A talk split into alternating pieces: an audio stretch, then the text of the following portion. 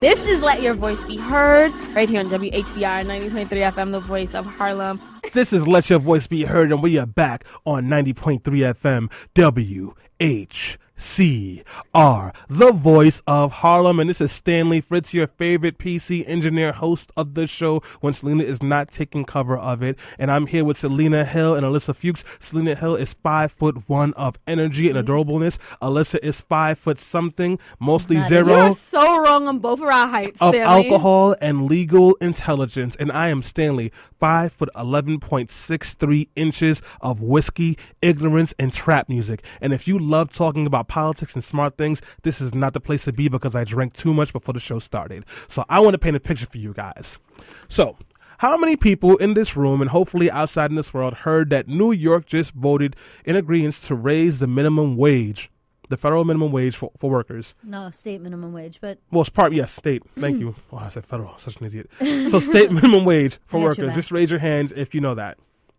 So I posted a status about it because I thought it was a great thing. I was a little frustrated because even though they raised the minimum wage for New York City to $15 an hour, and it'll go to $15 an hour eventually for Long Island and Westchester, upstate New York got left behind at 1250. So I mentioned that. And then what happened was pretty much a volcano eruption of comments and arguments and political pandering and punditry from all of my friends who didn't feel like these people deserved to get a minimum wage. There were so many people who were frustrated that someone at McDonald's was going to be making 15 $15 an hour in 2018.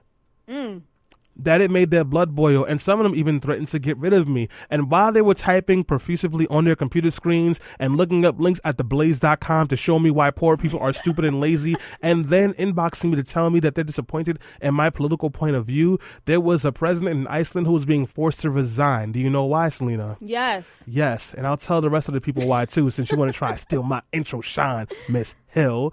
This president in Iceland was being forced to resign because he had millions of dollars in a shell company that he had made from working with banks in that country. And you know what? When it was time to report all your fundings during 2007, 2008, when the world was collapsing from a financial crisis, he did not report those figures.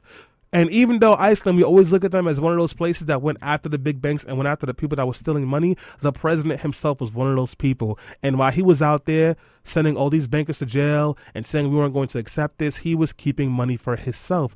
And then we found out that Vladimir Putin has billions of dollars in money in a shell corporation somewhere. And you know what? A lot of that money is dirty. And we're saying, wow, we knew Putin was crazy. We knew he was dangerous. We knew he was corrupt. But now we know for sure that he's also a thief. Mm. And all of a sudden, people were saying, but wait, wait, how do you know this information? And there was something very interesting about how we knew that information, something called the Panama Papers. So I will give you some background. About a year ago, over two terabytes of information from a hard drive in a company in Panama was leaked to reporters. And these reporters 400 of them got together and worked as a team to unpack all that information. And what did it tell us? It told us about the corporations and the business people and the rich people and the super wealthy who are going to this organization, this firm in Panama to create shell companies in Panama and in other places. Thank you very much, Alyssa. Um, Mossack Firm, I think it's called. And they were going to all these places to create these shell companies. And they were doing this for a lot of reasons. Sometimes it was just to, you know, put some money aside. Other times it was because they didn't want people to know what new businesses they were starting. And then in more sinister places, they were trying to hide their tax dollars away from the American people and the European people and all the people who could hold them accountable. And they were doing this successfully. And now this information is out. But Greg, who left 15 comments on my page and put three blaze.com links on my wall and then inboxed me and asked me why I was a socialist, really? is mad because someone who is Makes struggling French now fries. is going to make fifteen dollars an hour in 2018 when two, when fifteen dollars an hour will be the, the, equate pretty much equate to five dollars an hour, and that is the place that we stand today as we begin to have this conversation about the Panama Papers because you shouldn't be so upset about Jason or Jackie or Maria or Thomas who was fighting for $15 an hour. There is someone else you should be paying attention to. And we want to tell you all about those people and that person's. And we want to tell you how we got this information about them through the Panama Papers. And to help us with this conversation, because we all know Stanley can only keep a coherent conversation going for about three and a half minutes. And then I pass out from over drinking. we have an amazing guest on the show. And her name is Miss Marina Koren. And she is the associate editor. And I'm hoping I didn't butcher her title because if I did, she can feel free to punch me in the ear and or you can call her news editor at The Atlantic. And she covers breaking and daily news, domestic and international. And she is someone who I am very excited to speak to because she gave a really great background on the Panama Papers and The Atlantic, which is obviously a publication that has done amazing work around stories like this. And as we all know, Ta-Nehisi Coates writes for them as well, is just one of those staple publications that we should all support. So, Marina, good morning. And before we talk about important stuff, what is your favorite thing to drink during brunch? During brunch? Uh, well, first, thank you so much for having me. And I feel like I have to disclose my height to be part of the group. I'm 5'2", if that helps. Um, favorite thing to drink during brunch, I would say the Bloody Mary. The Bloody Mary. So you are a five foot two leader Yay. of editorial work at the Atlantic who drinks Bloody Marys while she's writing long form articles telling people what to think about the Panama Papers, correct? Well, you asked me what I drink during brunch. I don't think I drank anything while writing this. well, you know, that's one thing I've always really liked about the Atlantic is the long form articles that I feel like you only get sort of in the Sunday Times magazine section, but the Atlantic does that all the time, and they're really good for people like me who like to sit down and read a long form article. Although Yeah. I know to so many people just like those attention getters. Yeah, I like to write long form, but I do my best writing. And Marina, you can like pr- disagree because you are actually a real writer. I like to drink some whiskey first, and not because it makes me a better writer, but it makes me care less, so I can get the words out. And once I Right, care That's less, why you have so many grammatical errors. Selena, your mic is off now. Go ahead, Marina. Proofread. well, I Proofread. mean, it, it loosens you up, right? So, like, the words just flow after that happens. Exactly, Selena. Proofreading is for women and Europeans. I can't. Thank with you very much, Donald Trump, That's 2016. Thank you. What's not offensive that comes out of Stanley's mouth? This is very true. All right, guys. So now let's get back to the topic at hand. I gave you what I'm assuming is a very muddled introduction to what the Panama Papers are, and we have Marina here because she is brilliant and she knows things. And we want Marina to please give us some basic background on the Panama Papers leak and what it means. Right. Well, no, I thought that was a, a great introduction. Like you said, um, 400 journalists have spent the last year just combing through this massive, massive leak, which is 11.5 million documents from a single uh, company, which is Mossack Fonseca, and that's a wealth management firm that's based in Panama. Um, so, in short, what all of this information has revealed is very rich people's secret financial dealings. The effect that the Panama paper leak had was, you know, um, sending a bunch of people into dark rooms and shining a flashlight and revealing this secret world of the global elite where they can easily and anonymously and very legally hide and shuffle and move around money with very little uh, government oversight. Um, and so this leak re- revealed information from uh, about dozens of current and former world leaders, dozens of politicians, even professional soccer players. And the names come from a host of different countries Russia, Ukraine, China, Syria, Egypt, the list goes on. And so um, on Sunday, exactly a week ago from uh, when we're talking, these news organizations started publishing stories about these dealings and what they mean for the whole public to see. Wow. So more or less, we're, we're talking about, if I can put it in Stanley terms, Jason wants to cheat on his girlfriend. His creepy friend who lives in Queens says, "Hey, you can use my basement to go on dates and the McDonald's over here because no one shops here." And then finally, a whole bunch of other people who know how to read and have morals caught him and all of his other friends who were doing this and put them on blast. Correct? Uh, yeah, I think that's a fairly accurate assessment. Thank you very much, Selena. Um, so Marina, I have a question, and shout out to you and me for the short girls and Alyssa. Marina wanted- and short women, Selena. This is America. What? Anyway, so I just want to say shout out to everyone below five feet. I mean five five. Um, so I wanted to know. So um, you know, I was doing research on the, the massive leak. Can you explain why there weren't more names and like more renowned people from America um, who were leaked or resigning? I mean, because we've seen like a lot of people resign from um, the um, from Iceland and from other countries in Europe, and you see like a lot of backlash, but you don't really hear anything like that going on here in America. Right. So that's a good question. So the only a certain number of journalists right now have access to this leak, and they've only reported on a portion of its context, uh, content. So they said there's more to come. So so far, at least, um, the U.S. has kind of escaped scrutiny from financial regulators here. Uh, I think it was USA Today that conducted an analysis of what was out there and found that um, Mossack Fonseca, this company, had ties to 1,000 U.S. companies, mostly in Nevada, which is kind of a mini tax haven in the U.S.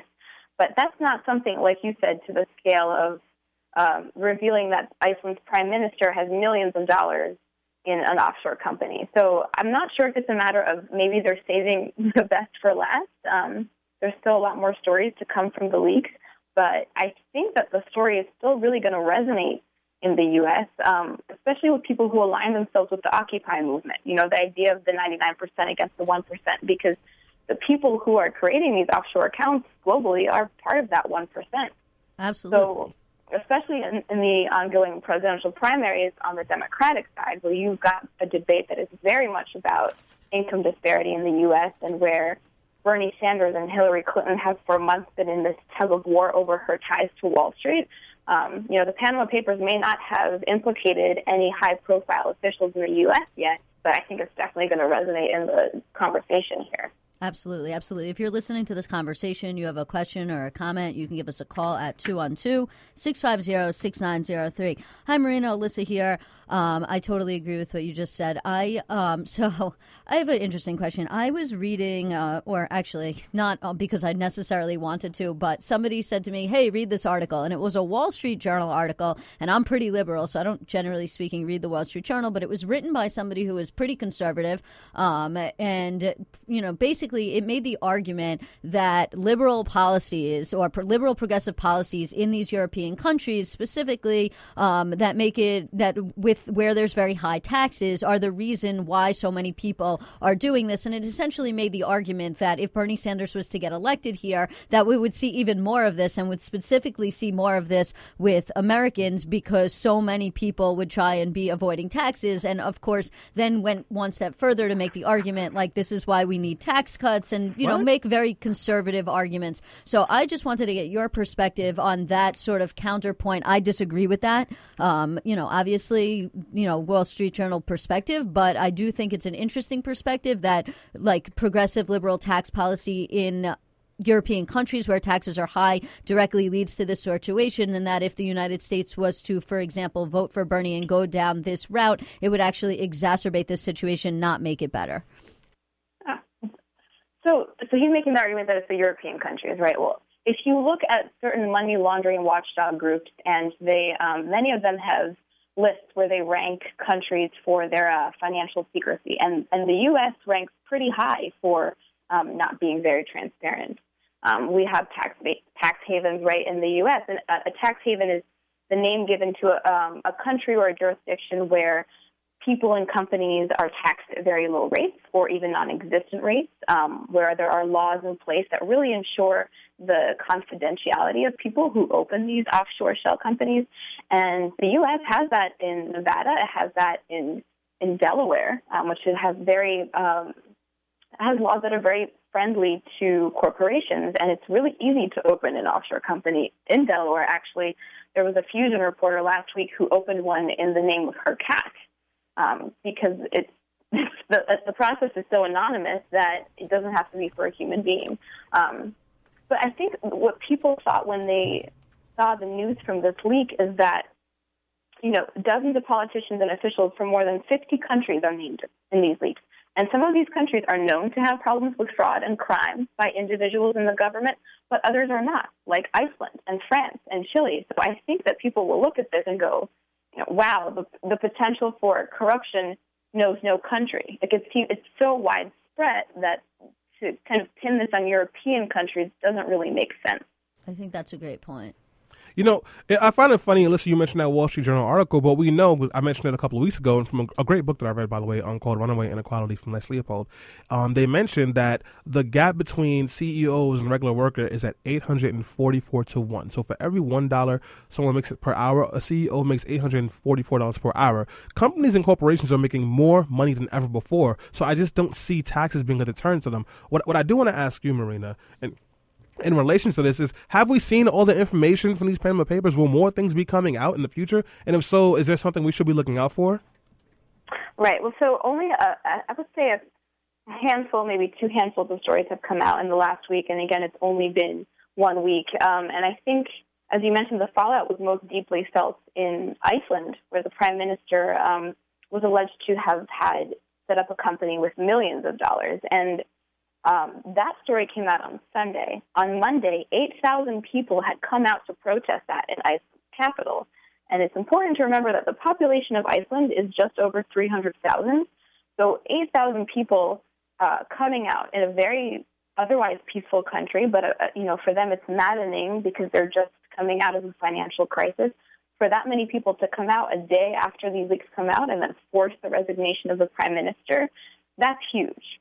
So I think what we're going to be looking for the next few weeks is public response to information that comes out about their world leaders. And we're already seeing that in um, Britain. So David Cameron has acknowledged that he had a stake in his father's offshore trust, um, but he says that he sold it before he became prime minister. Huh. But already this week, you're seeing that thousands of people are coming out to protest in London. Right. No, that's, that's that's really true. So before we go to a quick break, I just wanted to ask you. You had mentioned earlier that um, the news media, a lot of different uh, news media organizations, got this information about a year ago, and for about a year, uh, people have been working in teams to sift through, I guess, two point four terabytes or something of, of documents, which is a lot of documents uh, as an attorney who goes through documents and gets document dumps all, all the time. That's just a lot of documents. I don't think people realize the scale of it. How is it that these teams of news organizations did so well to keep this information secret for the past year to sort through it and that none of this information was leaked? Because um, you'd think in this big of a document dump, somebody, even within the news organizations, might have might have talked. So how is it that, that this information information was able to be kept so secret for so long for people to go through it before finally the news decided to to be broken essentially. Right. Well, I believe there was an understanding between the news organizations involved that they would just work in complete secrecy, you know, much like these foreign individuals and investors have been doing, and that they would respect any embargoes, and that this story was much bigger than any one news organization. And if one person defects, um, it could all come crumbling down. And I think honestly, it took the reason that nothing came out was because it took so long to even figure out what was there. Um, these reporters had to essentially build a searchable database to make sure to even scan these emails and PDF files and photo files and make it searchable. Um, so I think by the time they realized what the patterns were, then it sped up from there, and the story came out soon after. That is extremely impressive and really talks about the hard work that journalists do and they don't get paid well enough for. But, guys, we do have to go on a quick break. Marina, hang in there with us. When we come back, we will continue this conversation and start to talk about how people can push back and if the fallout will be legitimate or if it'll be something that's just a flash in the bucket. This is Let Your Voice Be Heard, and this is Kehlani in the background. Oh, yeah. Don't tell you enough, but baby, I'll show it, show it. Vladimir Putin acting funny. Corporations got all of those tax breaks.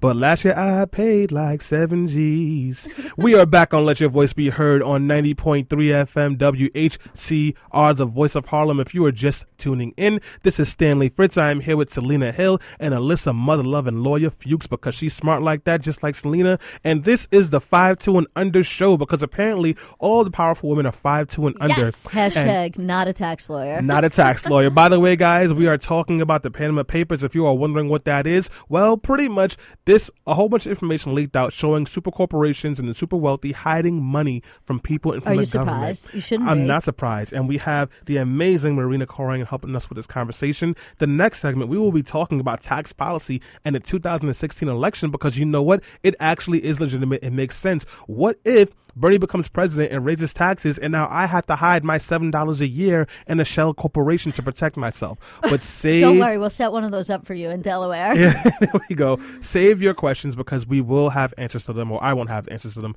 Marina will because she's way smarter than I am. So to say all that, I want to bring it back to Selena, who has a question for Marina. Yes, and if you guys have questions too, you should call in. The number is 212 650 69 zero three. And you should tweet us at Be Heard underscore radio. Oh, oh yeah. All right, guys. So, okay, so Marina, um, so the law firm in Panama actually said that they're doing nothing wrong. They they released a statement um, saying that you know this is perfectly legal and it's okay. But criminals are also using the law firm to hide money. So, you know, the way I look at it is the system itself is supporting criminals. So if you're an elected official or a world leader, a world leader or someone who makes money um, le- the legal way, but you're supporting this system, to me, that's morally unethical.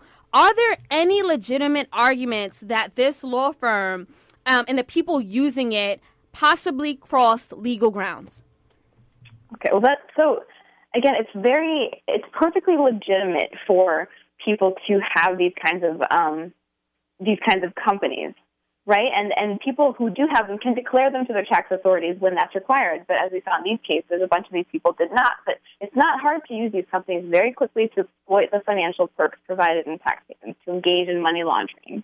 So I think there are obviously legitimate reasons to have these companies. I personally cannot think of them because I do not have that much money to to be like, okay, maybe I'll open this company. But um, Mossack Fonseca and companies like it allow these world leaders and these politicians to stay just inside the right side of the law. It's a very murky area. It's just very murky in terms of morality in these types of tax havens. And I want to It's jump really in for just one second because I, there was a great article on Vox.com which talks about some legal reasons why a corporation might want a shell company. So they used Apple, for example, who they started this company called 678, um, not to be confused with um, Fetty Wap 678 crew, 679's crew. But anyways, pr- what Apple is trying to do is they're like starting to do research to build a car. They don't want anyone to know that yet, so they started this corporation to build it under where you don't really have to like reveal who's the owner behind it. And obviously, Apple's so big, everyone knows. Like, so when 678 popped up at like an auto industry meeting, everyone was like, oh, look, there goes Apple. But that's why some corporations might do it for a legitimate reason. And also, we have a really cool um explainer that I'm going to play at the end of the show for you guys who still have not gotten it. but um, go ahead, listen. You had a Yeah, question. no, I actually, it's not a question. I just wanted to make a comment about that. About this, like, well, there one, there's a difference between morality and crime, right? Just because something's not illegal doesn't necessarily mean that it's immoral or that it's moral. Right. So, you know, you have this situation where these p- leaders in other countries of the world, they may not necessarily be breaking the law, but what they're doing by taking their, you know, taxing their people at this rate, but not paying the same rate themselves by use, you know, because using their power and their wealth in order to do these things. And even if that's not illegal, it still is immoral. But the second thing that I wanted to mention specifically about uh, Mossack, that's the name of this firm. Mossack. Mossack, which is, I mean, I don't know what the rules are in Panama, but in. America, if you know a lawyer there's a thing that's called the crime fraud exception right? Which is that lawyers have to keep things confidential except when a client tries to use you or use your law firm to commit a crime. Now in America, that means you can actually break your privilege and break your confidentiality to expose a crime if somebody tries to use your firm or you as a lawyer to, to commit a crime through you.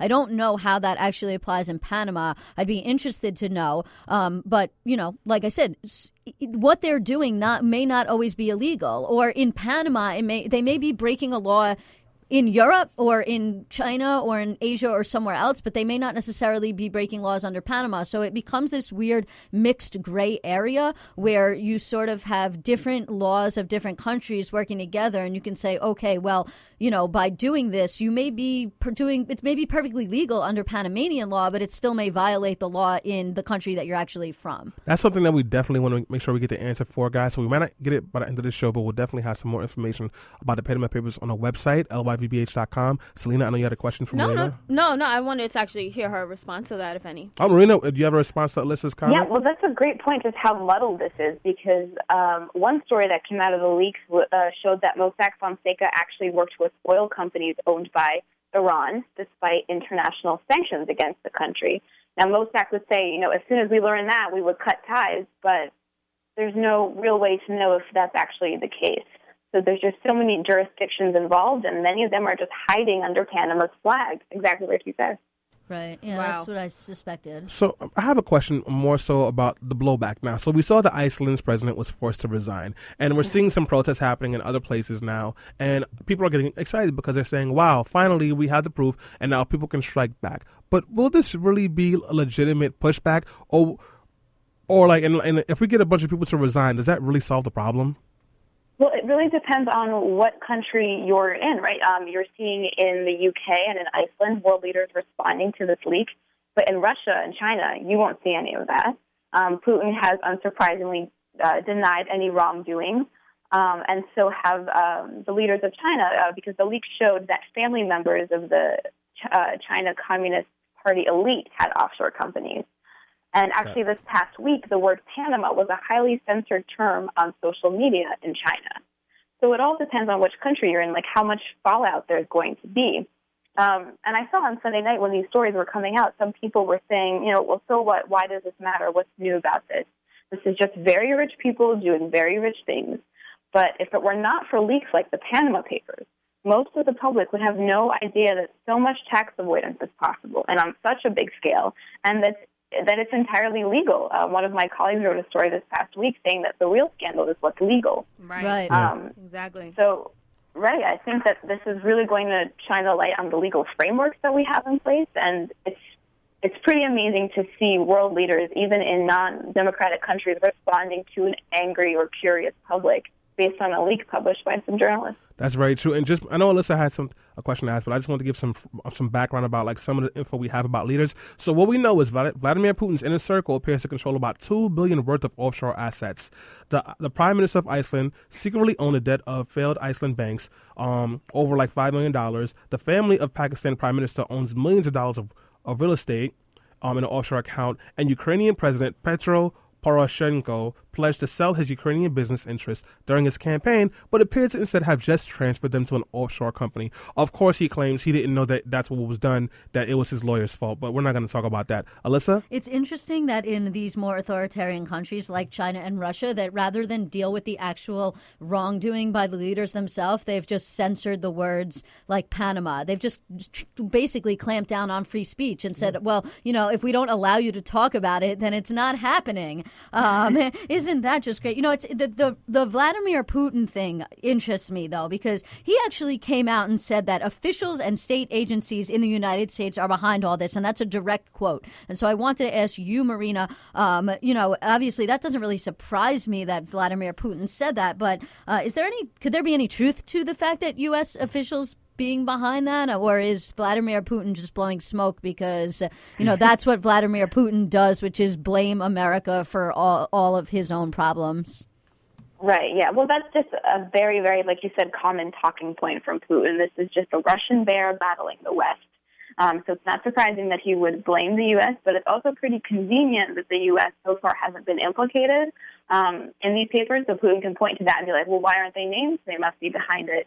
Um, but that's just more a selling point to the Russian people um, and not, not much more than that, I think. But again, I don't have access to these leaks, and there's, it's a huge amount of stuff. Um, I'm not sure what else is in there.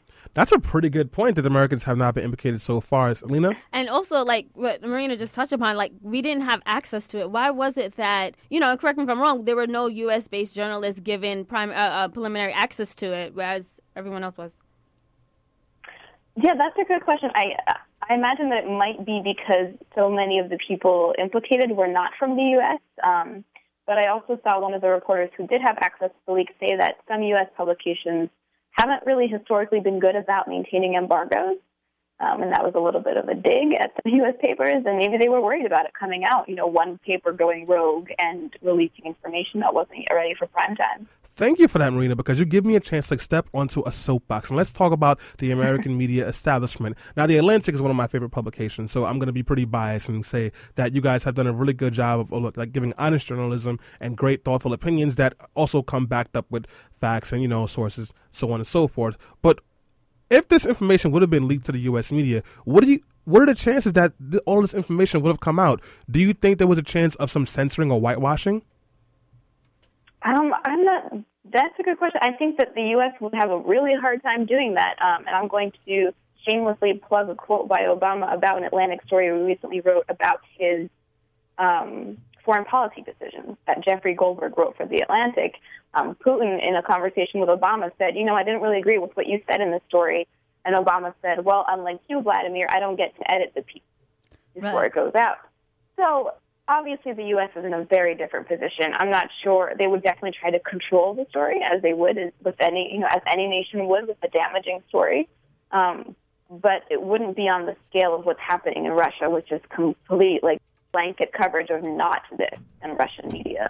Right, guys. And again, if you have a question or a comment, you can call in at 212-650-6903 and keep those tweets coming at beheard underscore radio. Thank you for mentioning that, Selena. So we have a caller online, but I know you also had a tweet. So can you read the tweet? Then we'll get to the caller. Ad service. Can't get the tweet right now. Give me a All right, minute. so if you guys want to help us get better internet service, donate to WHCR Word. at WHCR.org. Go to In our donate name. and put it in our name let your voice be heard. But while we do have some space for commenters, we do have David on the line. David, if I got your name wrong, forgive me, and you can punch me in the air later on. But let your voice be heard. Hey, well, appreciate it. And yeah, it could be David or Daoud or David, uh, whichever. Hey, you know, uh, I'm a big 1776 kind of fan, and um, right now, when I hear about the financial scandals that are going on, I'm reminded that in 1812, uh, the, the British had counterfeited our, you know, the continental dollar so badly that nobody could trust it anymore. And uh, in fact, George Washington was starving there at Valley Forge because nobody co- trusted the Continental. So they just got out the printing press, came up with a new design, and it was called the New American Tenor. So it would seem to me that with all of the financial fraud that's going on and the, the projects that we need to work on, we need to just create a new uh, new money that we can trust. That, and that actually makes the rich broke. They have to start over. We're already broke.